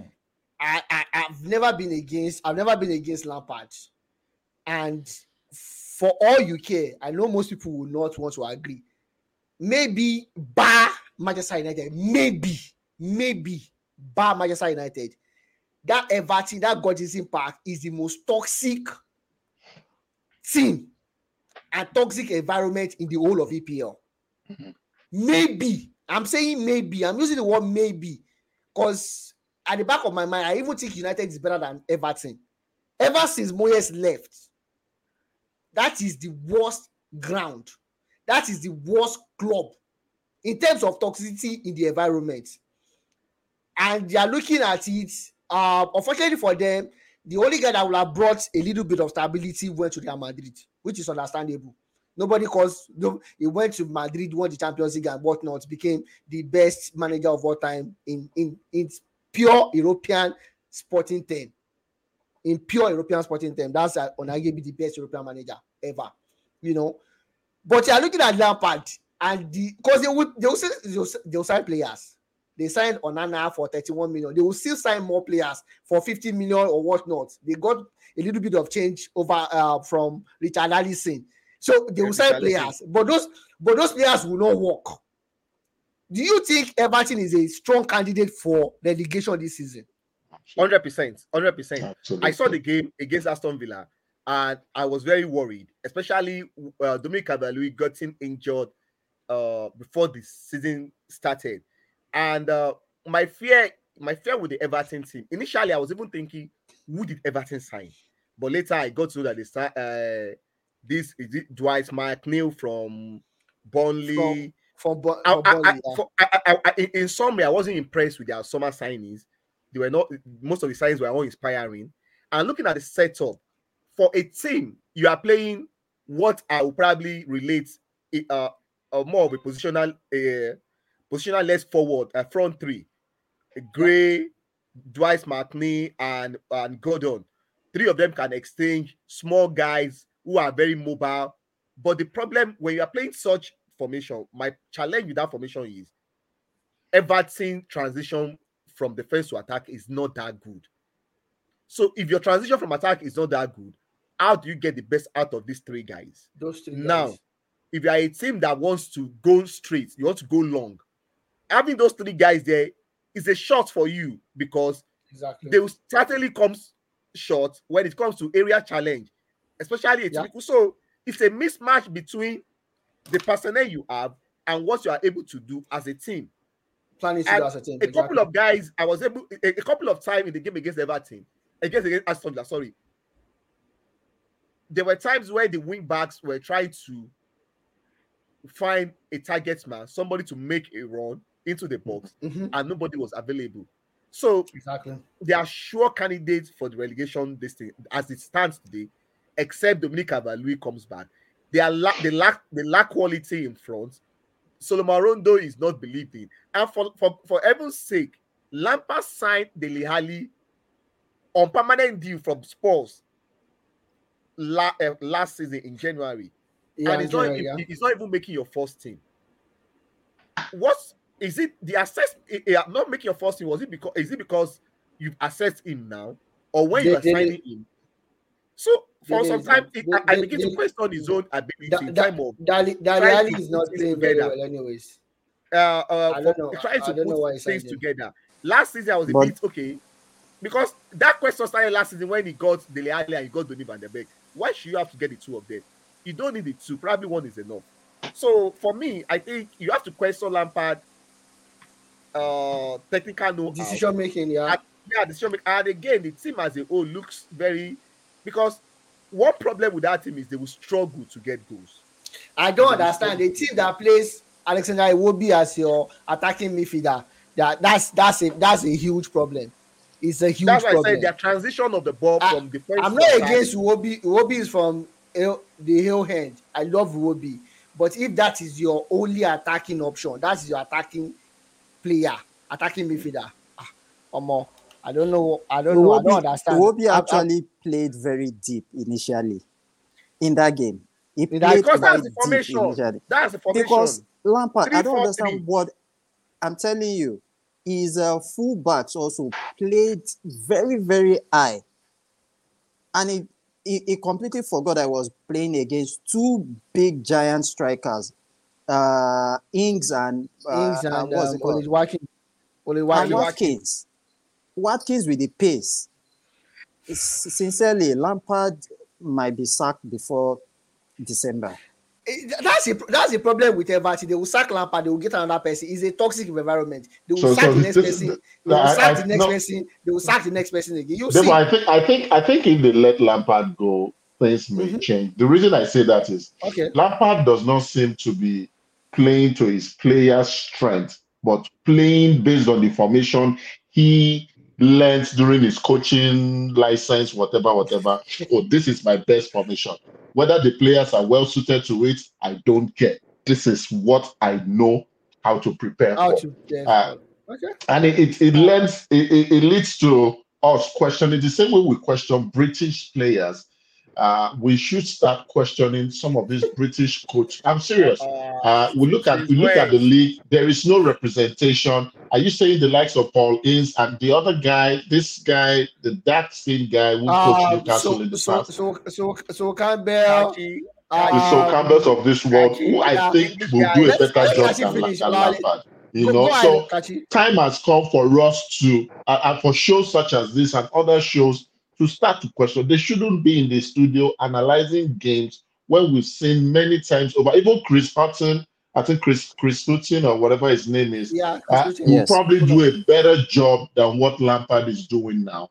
Um, I think Lampard is bereft of ideas. He probably shouldn't have started the way he started, getting that job first. Go make your bones in Scotland. Go make your bones in the MLS. Go make your bones in the Championship, and then come take a team such as Everton. But what would we say is the British guy? Oh, Lampard made. Uh, they formed one of the greatest midfield we'd ever seen between Lampard and Stevie G. And if Stevie G is doing it, Lampard should, can do it. Lampard is limited. And until the Everton board accept and admit that, they will. As soon as I saw their press game against Chel- a Chelsea team that did not appear motiv- uh, motivated, Motivated. and, Lamp- and, and Everton couldn't take the game to them, I knew, uh, their, their, their relegation was only delayed by one season. I'm sorry, but they will be involved in the relegation dogfight. Mitigation battle. All right, perfect. Um, Lion, I'm going to come to you for this one. Arsenal versus Leicester City. Uh, we had a little bit of sniper snippet to it when I told you Gabriel Martinelli was turning Fofana around like uh, Baba's channel and whatnot. Uh, but looking at it holistically, you see a bit of um, a bit of um, should I say um, improvement on the part of Arsenal and you Uh, see and you see you see Leicester City on the other side. They are not signing players. They are getting uh, goalkeepers for free of charge. And they're expecting Brendan Rodgers to perform miracles. I don't know how these things happen. I don't understand how this thing happen. And I- they are the same people quoting 125 million pounds to sell to sell Fofana. you know you know but but holistically look looking at the two teams Arsenal, how, how well do you think Arsenal performed on the day? And what is the way forward for Leicester City? Do they need to add more guys to the team or, or is good Yeah, as is right now? I don't think I don't think um at this age of Premiership EPL, I don't think you can be going one season without signing a player. Is not it doesn't make any sense. It doesn't make any outright sense. And you know, Arsenal is really red hot right now. Like they are boiling. Trust me, like they've improved. Though I used to hate Arsenal when I was in college back then, you know. But I stopped hating Arsenal because they failed for over many years. You know, over many You're years. not, They you now feel pity for them. rivals. Akashi, that's now what feel- Akashi stop hating You feel pity. You feel Just pity for get them to now. that failure. You'll pick up from there. It will, it will be like, oh, I'm, I'm, I, I'm mocking these people. It's, it's getting too much. Let me not mock them again. Let me just, you know. So Arsenal is really picking up compared to Manchester United. They are really, really picking up, and they do. Um, Leicester, uh, Leicester, Leicester City doesn't look like a good fit for my yesterday's game. That it, it, uh, like they don't look a good fit for Arsenal in yesterday's Arsenal. game that I saw. Like they were fast, they were outnumbered, they were outpaced. You know, they can't just get it. You know, so I'll I'll just say I think Leicester need to get new players. Like they need to sign players like Vardy. They can't keep depend, depending on Exact- exact- Jim- Jim exactly. Vardy. I is old, he's on his last leg. You need younger strikers. You know, you need younger. And they sold this guy. Uh, one of this guy. Uh, what's this guy's name? Uh, Demarai Gray to Everton. Mhm. Yeah. That, that was one of their upcoming star. Actually, I, I don't expect them to sell someone like that. They did not no, they did not extend his contract. He went he went to Bayer Leverkusen and came to Everton. and came to Everton. Okay, yeah, but they shouldn't have let that guy go because that guy is a bright star. Even while Ev- uh, Everton is misfiring, you know, you can still see his effects in the So team. so as as as it stands now, um uh Lyle, Tielemans wants to leave Leicester City. yeah, is hell bent on going to Arsenal. Do you think that kind of Tielemans would help Manchester United if he if he goes for Manchester if he United? goes to Manchester United, Manchester United. I don't. I, I- I- you're telling me man, it's not like an attacking midfielder. We, we Mhm. already have. I think what Man U needs right now, and they had making that mistake all over and over again. They made that mistake last season when we started the league with Ole. I, I know we've had four coaches from then, from that beginning of last season till now. they made that mistake was not. You have you have you have four coaches. Are you serious or three? No, four. Uh, Ralph, o- Ole, Ralph, uh, Carrick, and uh, Oh wow, four. Mr. That's that's that's nice. That, so practically now it looks like sounds like United is more toxic than Everton. Yeah, they are so- making the same mistake by we don't even need your Tielemans because it's not even a dedicated DM. Let me tell you my own kind of game. I love game. I love it when you are coming to this game. I, I know you're I know I know pivot. Fabio Fabio Fabio just double pivot. Or no, it, it doesn't even have to be a CDM. I love double pivot game where you have two dedicated DM, and that's what Manchester needs right now because our defense is very shaky. They continue playing. Don't worry, don't worry, don't worry, don't worry. Sorry, I asked you about United. Sorry, sorry. I'm not. Sorry, I'm sorry. So my I'm, I'm point not is- adding. I'm not point adding. you're- I'm not adding anything your to United Tielemans. today. Yeah, Tielemans. I don't think he's a good. He's a good player, but maybe But if not we gonna be a didn't good sign, if we did not sign Eriksen, maybe it would have been a good addition. But that's not what Okay. we need right now. That's my point about it. All right, perfect. Thank you very if much for that. Look at Le- Leicester from the other side. They are, they are more of a selling club than a buying club. Buying club. They are, Yeah, they are doing this 100%. Baba Jebu, Baba Jebu transfer markets where they sell players. They, now they want to sell Wesley Fofana, and they'll go and find one cheap player. They'll build it up and put a. I I said, I said, and, and slap it, slap And what's the market valuation for Youri Tielemans again? I know they are going to Uh, send him like He has just one year left on his contract, so he's going for about 25 million pounds. oh 25 million. That's a good yeah, deal for Arsenal. About about. but do you think 25 Arsenal really million. needs him? Do you think Arsenal really needs him? With As, it stands, honestly, I like that question. Honestly, because I don't get to be asked so many questions on this show. I have the question, yeah. Uh, but but for me, I think the way Granit Xhaka is playing it right now, I don't think Arsenal really needs Tielemans. Tielemans, because if he comes, he's probably not going to start games. Hmm. They have Fabio Vieira who can slot into that position as well. So buying him is not is is a no no for me Is it not because he's a good player and you can't keep that kind of good player unhappy. on the bench? Yes. And if he comes, he's going to be unhappy. So for me, it's a no-no. But I don't I don't know if anybody has a dissenting opinion. Anyways, Brighton and Hove that disgrace uh, United last last week uh, uh played a 0-0 draw against uh Newcastle. Uh, City, as expected, defeated Bournemouth 4-0. Um KDB doing KDB as well, and uh, Phil Phil uh Phil Phil Foden. Foden as well. Uh, Southampton played a 2-2 draw against Le- Leeds United. Joe Aribo among the goal, goal scorer. Uh, Wolves played a 0-0 draw against Fulham. While Forest defeated West Ham 1-0. And this is my question, Ola Ali. This is how problem starts. And you don't, if you don't quickly arrest it, you're like, okay, it's just two games. Do you think at this point we should be pressing panic buttons for West Ham, or we should just be like, okay, it's just the start of the season. We don't have to Uh, uh, be Not Over- overboard right now. They lost the first game to Man City, who, Yeah. who, are, who, who are arguably probably the best. Better than the them. uh-huh. So yeah, yeah, of course, for this game, I think they were pretty unlucky not to get something out of this game, or not if Mhm. not winning it outrightly. Hmm. Um, they were lucky to get Benrahma good disqu- uh, disallowed. twice. For, with all due respect to to Nottingham Forest, it was more of a luck. Uh, so the goal was uh, Awoni didn't probably have any idea about how that ball probably hit him. So- yeah, and they make they um they they missed the penalty. There are some couple of chances in the second half. I don't think it's early. Uh, I think it's too early to probably start questioning or pressing the pa- pa- being panic concerned about Okay. West Ham. I think over the t- last two years they've achieved a lot. We might probably likely see what happened to Leicester. Leicester had like two or three seasons that they achieved. They nearly make it to their top the four top four. and that last year, sometimes this year are not sustainable. It, this could be the year West Ham might take a little bit of back seats, probably not finishing sixth or seventh. About to be out be out of reckoning for for for a while. Um, of course, Kachi, The elephant in the room. yeah. Um, no, no, I'm coming to okay, Kachi, you can take over. You can take over now. We still have the Chelsea Sports game, and of course the United game. You know, I, I said I'm not going to say anything about United. So all the questions that you want to ask, ask the guys. I'm going to take a back seat for this one for Chelsea and Sports. But don't ask me Okay. anything about Manchester United. Thank, thank, thank you, Debo. Uh, it's always a pleasure to be on the other side of the table. Um, with us on the show today, for our listeners and viewers, uh, three of our co-panelists, uh, they have some affiliation with Manchester United.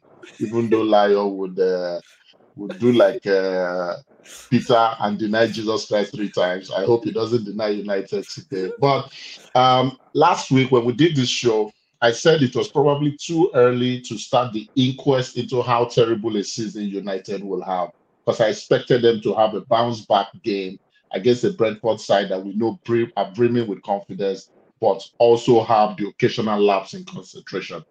Unfortunately for me, or rather, before I even go, go there, Ten Hag seemed to also uh, bow to pressure and put returned Cristiano Ronaldo to the starting lineup um, with uh, uh, two very intelligent players playing behind him, uh, Christian Eriksen. So I, I thought there would be some form of verve in it. Alas, it was a 25 minutes of hell um, in the first half.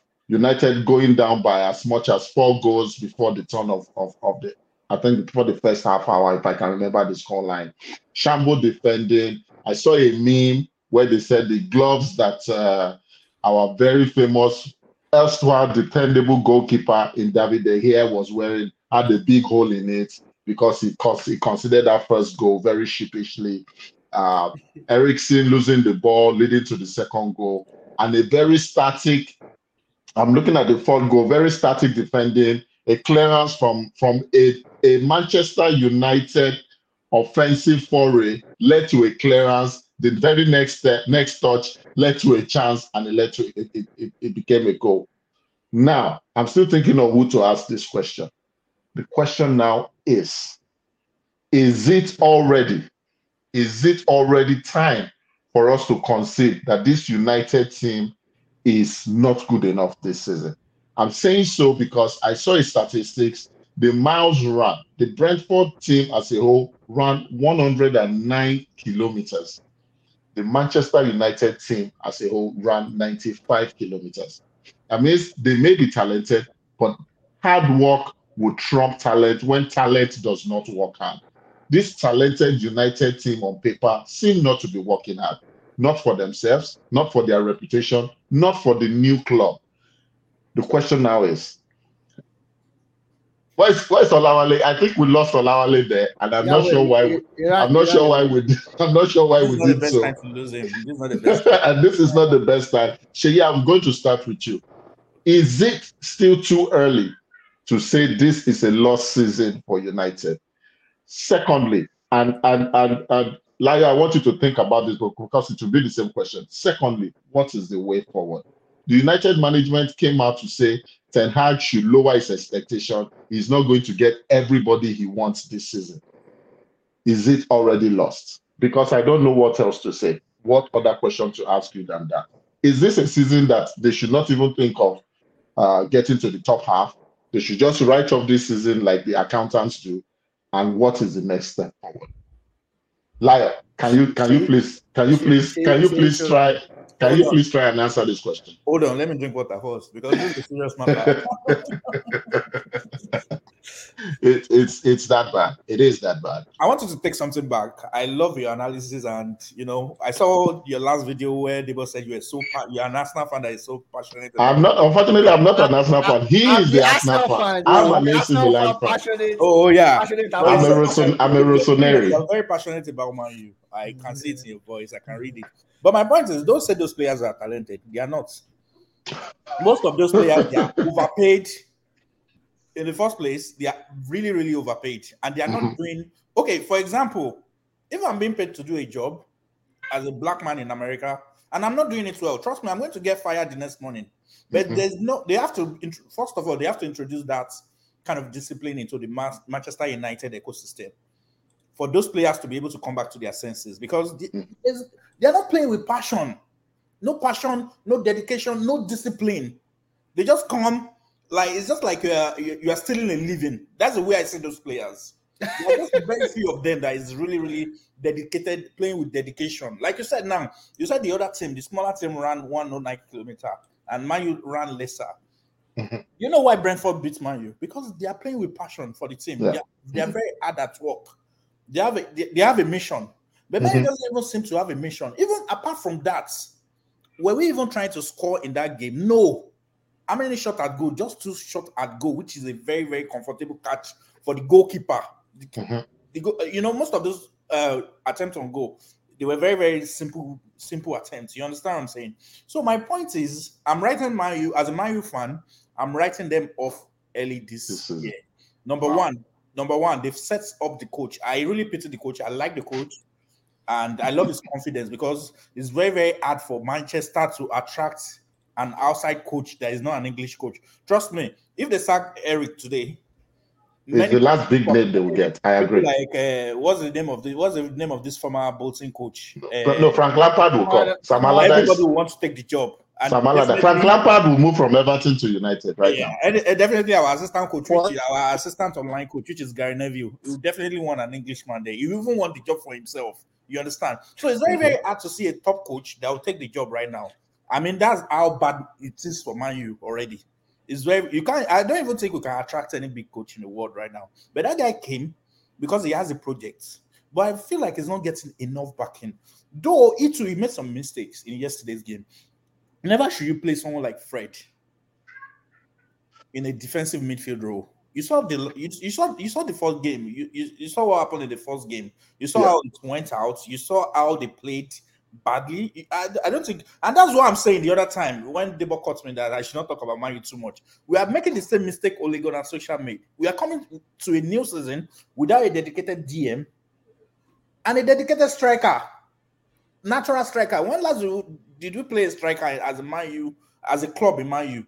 Is it that we are playing false nine or we are deploying Martial or those guys are not even strikers? You understand what I'm saying? So that's why I'm writing them off because you, they have to produce those two.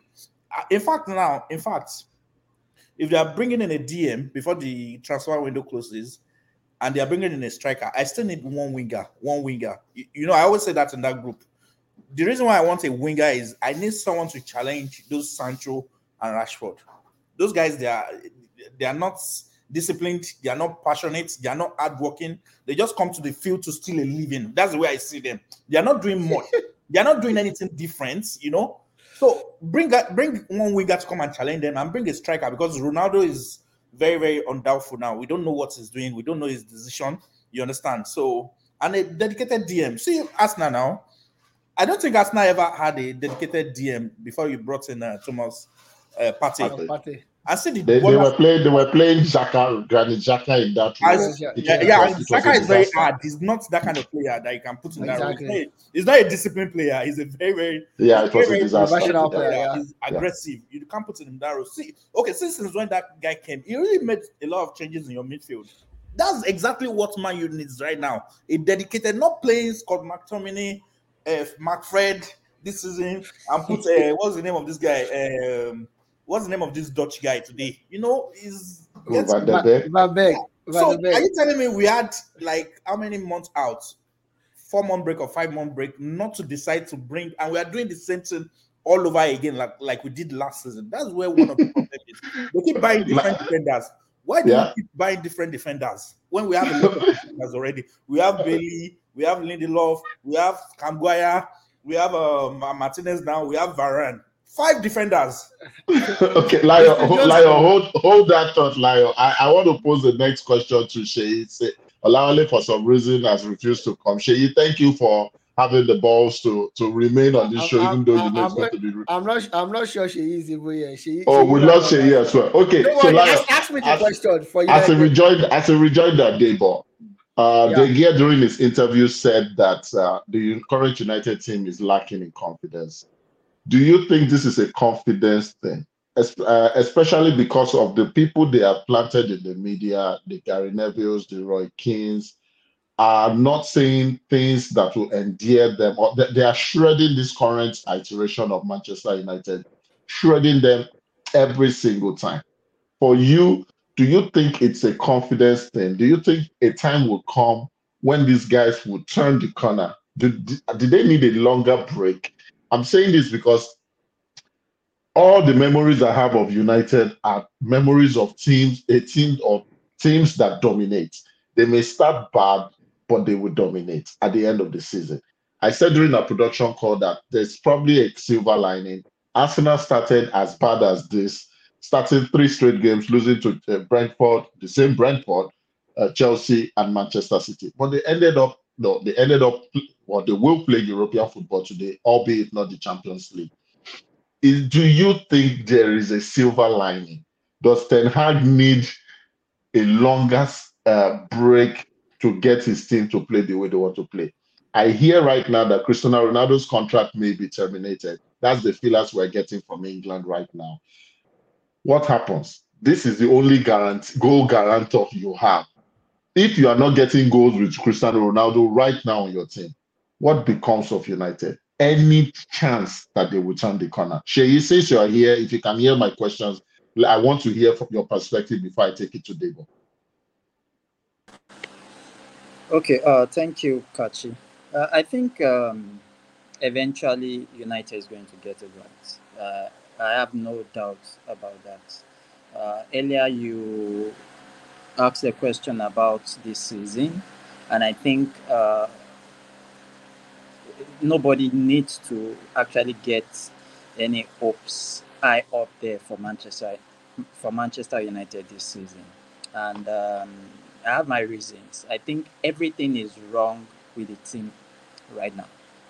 Starting from the board,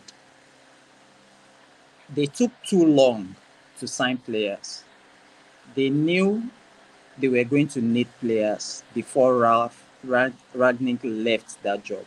Mm-hmm. They knew they were going to come. Uh, uh, uh, a new coach was coming in before the end of last season. They had meetings. They, in short, what I'm saying is that they had a list of targets. And guess what? They took almost two months to start signing one player. It doesn't make any sense. Mm. That is from that aspect. They have their blame from that aspect. Now, coming back to still the same signing of players and the coach himself. This season, we, we, we tend to forget something that the EPL this season started uh, substitution of five players. Mm-hmm. The sensible coaches knew that this is a time for them to create depth in their squad. Two things you have to have quality in that particular squad, and you have to have enough players, even if you don't have the quality players. This means that you have the opportunity to put in a strong team from zero minutes to 90 minutes. Right. Because when you are making substitutions, you are not weakening your team, you're actually strengthening it, or you are making, you are keeping the, the, the, the, the, the tempo of the game. Look at Manchester United. You want to make a substitution, you are bringing in Elanga, and you want to change the game. It doesn't make any sense. And you know where that comes from? They lost five experienced players I mean experience in terms of advanced in their in, in their in their career. career. We are talking of Pogba, uh, Lingard, Henderson, Matic, Mata. I'm, I'm sure I'm missing somebody out. And they signed how many players? And Alex Telles, thank you. And they signed how many players? Three players. In a season that we have opportunity to substitute five players. Mm. This means that the, your opponent can refresh easily and your team will get more tiring. So I don't understand what the board is thinking or the technical team is thinking or the coach himself. They already they've already started this season on a back foot by having less players, including that they have less quality. That's why you see uh, Brentford uh, team running almost 109 kilometers, and you see the Manchester United whole team running 95. That is it, mm. because the guys on the field are probably tired, and you're not even going to bring in any sensible quality player on board. That is that. Then the third aspect of it is the coach himself trying to bring in a particular philosophy you have a team that's on ground that does not even they are low in confidence. Even what they know how to play, they are not playing it well, and you want to impose that particular philosophy on them. It's going to take time. But for me, I think he should have analyzed the league itself, Mhm. analyze each team is playing, and come with a tactics. it, wa- it was very evident in the game against Brentford. Last season, Brentford was one of the top uh, set pieces team in the EPL, Right. and you brought in a, uh, uh, Martinez to defend against the likes of me. Number one, Martinez is a new player in this league. I do not, I don't expect anything less or anything more from him from the first two games. But I watched the preseason, Manchester United preseason, every game of it, and I saw Ten Hag used different combinations of defense throughout the preseason. Guess what? His starting 11 on the day, it's a combination that never played the preseason. Why did that happen? A lot of things, a lot of things are wrong with the team. This guy, I think probably because he's new to the league, he's still learning about the league. So I want to believe that everything will come out good at the end of the day. But right now, let us just write up the whole thing. A lot of things, a lot of things. I, I, I think I, I've been able Shay, to Shay, just this is pick Shay, this is for you. This is some of for you. this. This is for you. But Shay, what do you think the solution is? Like, do you think the coach need more backing from the management, or what do you think we really need, or bring in more? Okay, when, when is the transfer window closing? Ending of this month, right? Ending Yeah, of yeah. this month, August. Yeah, or you think we need to Sounds bring good. in more players? And even if we need to bring in more players, what department do you think we are lacking? We are lacking everywhere. Everywhere. Everywhere. Manchester Everywhere. United is lacking everywhere. Except goalkeeper. Everywhere. Except for even the goalkeeper was one of the problems in the last match. Yeah, but, But- goalkeepers have they have uh one or two Off- games off where they mess up, you know. But when the Uh, goalkeeper completely- when the goalkeeper consistently wins the best player at the end of each season for the last three seasons, it tells you that you are lacking everywhere. There's, Exactly. there's, a, there's, a major, there's a major problem. Yeah. Anyways, thank you very much, Kachi, for for handling the Manchester United. Actually, you want to say so, you wanted to add something else to it? I was asking Shay some questions. I was asking him some questions. Okay, go ahead. yeah, Shay. I- yes, I, I I think it needs to get quite a lot of players. Uh, right now, what has messed up the transfer uh, season for Manchester United is de Jong uh, uh, uh, transfer. He com- that is what he wants. We understand that, but the way it is, is it's not it's not looking as if it's going to happen. So why not look out for you know uh, backup players, get them in, and kick off your season. Eventually, if you get de Jong this August, fantastic. If you're able to get him in January, then you know how you know you go on with your player. I listened to Fabrizio Romano uh, over the break, and he kept on saying that uh, ETH plan A, B, and C is de Jong. I felt totally disappointed because the way it is now, it seems your plan is not coming to place, and right now you don't even have a plan B to fall to. So it's really a big problem for Erik Ten Hag. But for me, I think he should get as much as as, as much players into the team as possible because teams will make substitutions and they'll be stronger than you. Even when you are leading games 2-0, there's possibility for a Chelsea that will bring in the likes of Mason Mount, the likes of Hakim Ziyech into the game, will definitely catch up on you and Conte, beat you. Around. So right now, the team has started on the back foot. It needs to recruit as many as possible. Average players for now, if you You can't should do like players Arsenal, like uh, the the one Debo mentioned that time when they beat uh, Arsenal 8 2 or something in the beginning of Yeah. the season, and they went to to, hire to, like to sign Benayoun seven and the Exactly. Honestly, I think I I think I think honestly, I don't like I don't want to talk about United again, anyways. But at this point, the the problem is deeper than meets the eye. One, the management is not backing up the coach. Two, the coach is being adamant on getting a player that he knows he cannot get.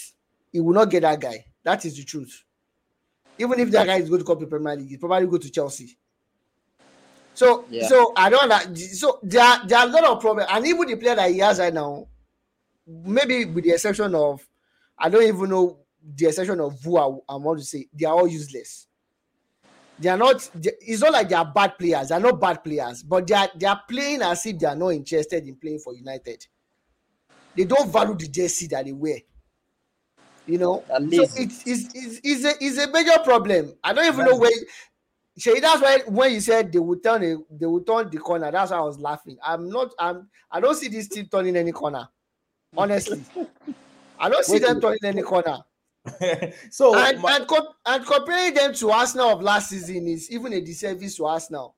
Arsenal Yeah, of yeah. last season during their first game, they had like five or six players that had COVID. Their next game after that was, I believe, was against City, which is arguably one of the best teams in the world. And their third game was against the reigning champions of Europe, then Chelsea. So, but this one, they played against. Uh, who did you guys play against? Brighton and and Hove. Your. I know that, that was your first game. The second game was Brentford. So it's not the like to the extent that they said we should we should have resigned Danny Welbeck. exactly. Imagine that was that was Ferdinand's advice to to Manchester United that if they need a backup striker, they should have gone. You have got it Danny Welbeck.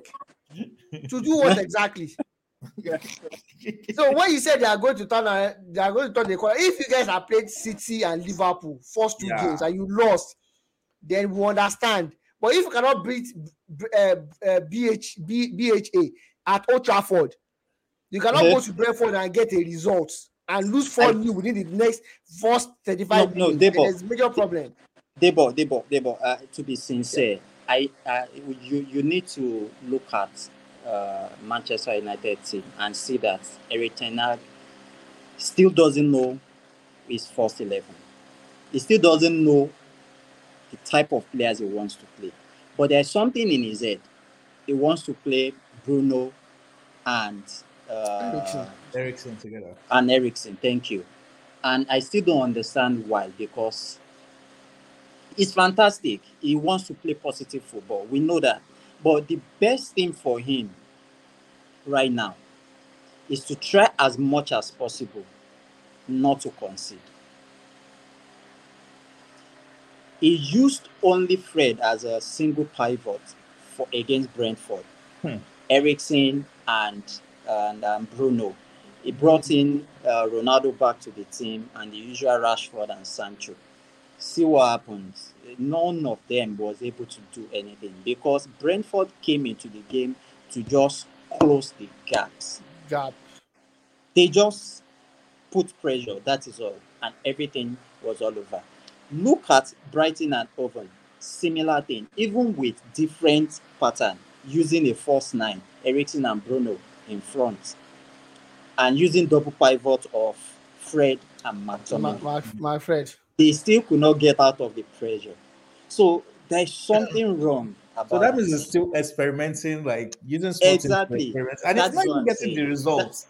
That and it's is even more ridiculous with a smaller team. That, that that's that if it's you. if Premier League is not is not Dutch league, you want to experiment during the season. Yeah, you can I. I think I think at this rate, if you continue at this rate, United will be a candidate for for for for, for relegation. I, I I'm No, sorry to say the that. The way we're I'm going, really sorry to say that. But because there I will don't be know how we're there going will to- be a there will be a we're not going to relegation escape candidate. Liverpool. We're not going to escape that Liverpool game. The Even- thing is, and Even their, like, like, their- imagine imagine imagine losing against Liverpool emphatically. Not that word emphatically. Imagine what that would do to the to the psychological to the and of mental and the mental state of the whole team. yes. Imagine what that would do to them. I don't. I I, think- I don't know. I I, don't need think, to- I don't think it's I think he's going to settle. He's going to settle for his defense line very soon. Now he knows that Martinez See- Martinez is not is not there yet. He needs to bring back Varane back into that need team. sign. They just need Uh, to sign. play- They need to sign. experience. they need to go and sign. They need to sign Ruben Neves. That is that is the only option. Get Ruben Neves. It's going to change the dynamic of that thing. Of the midfield. It's going to change it. If you want Frenkie De Jong, you can get Frenkie De Jong later. And if you cannot get him, it's fine. But sign Ruben Neves today, like yesterday. Without The that, with- but the problem with Ruben Neves is, I think he has one year left on his contract, and it's still very expensive. Like, it's, just it- sign I think him. it's around Just 70 sign million. him. But Just that's too sign much. him. 60 No, million. Sign him. million, right? Have to, Okay, to okay. sign Which, player. to sign 60 million and going to, on relegation, Ochafo going oh, playing in the championship. Which one is better? Well, I've watched, I've watched that guy. He holds the ball too much, man, for my liking. He is Like, going to help you guys. The guy knows how to transition play. He knows how to break play. He knows how to defend. That guy can. I love that guy. I Yeah, love him. Ruben He might not be the best. Yeah, he's good. He's a but good that player. guy will change. It will change a whole lot of things. And if you want to play double pivot, play that kind of guy with Lisandro Martinez in the middle of the park. Play either Eriksen and Bruno. We mentioned this is on the show. Yeah, when yeah, you yeah. guys got You can't Eriksen. guys together. They're That not- it's not playing Bruno and Eriksen now is going to be a problem. Problem. Wanting to play both of them is going to be a problem. Yeah, and this is what Olawale said when they gave Bruno a contract extension before Eritana came. That what if Tena comes and he does not like Bruno? You gave him an extension of three or five years or whatnot. Some things just don't make sense. and it's been misfiring after that after signing that contract. He's not misfiring been for, misfiring. for, for, so, for so long, honestly. Absolutely. Should be told. He has been, and, and I keep saying it, he loses the ball in dangerous positions. and it the only like yeah the only thing that that bruno brings to the team that is very tangible is that he score goals but those goals are dried up itself they've dried up. Yeah, it doesn't even. you guys have not even scored a goal this season Yeah. you know there are a lot of issues honestly a lot of issues uh just before we go on the show uh Tim Tim Timilayo Tuku versus um Antonio Conte if they go into a boxing bout who do you think will win Ah, Conte now. Conte will beat him now. That Conte will beat him. anyways that's what we had I don't think That- he really weighs up to 100 pounds.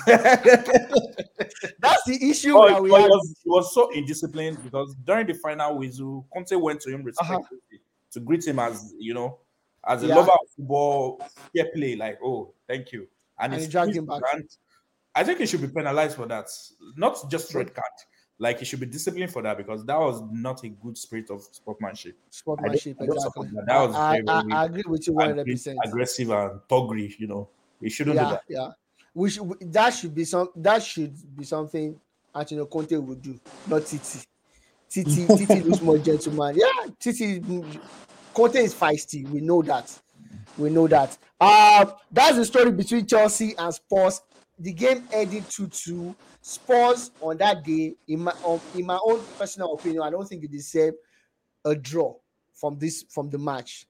And Chelsea played beautifully well. I don't know if you guys have a dissenting opinion to that. But for me, I don't Okay. think I don't think Spurs and there were a lot of debatable uh decisions like uh the build up to Spurs um equalizing goal when Kai was hacked down by I don't know what it wasn't all by by Bentancur by, by, by Bentancur that gave uh Spurs and that attack caused Spurs to get the equalizer. And even the second equalizer that Cucurella was jacked down by his uh, by I don't know I don't know who exactly I can't remember who exactly right now. I think Ho- Højbjerg that dragged him back. You know, those are situations that we saw in the game. But it's one of those things. Like I told um the Chelsea fan, I said you guys had that kind of good decisions going for you last season as well. Three in a row, starting with Newcastle. I think um, Southampton and one other team as well. You guys had had the issue and no, but it's it's all good. Um, Shay, thank you very much for joining us. Layo, Kachi, Olale, thank you very guys very, very much for joining us. Till we see you again next week. No Don't problem. stop supporting No sport. I would like to come back on the show. you get man. Feel free to let me Don't- know. Don't like worry, I'll definitely let you know. It's fun. Bye, you. guys. Thank yeah, you. bye.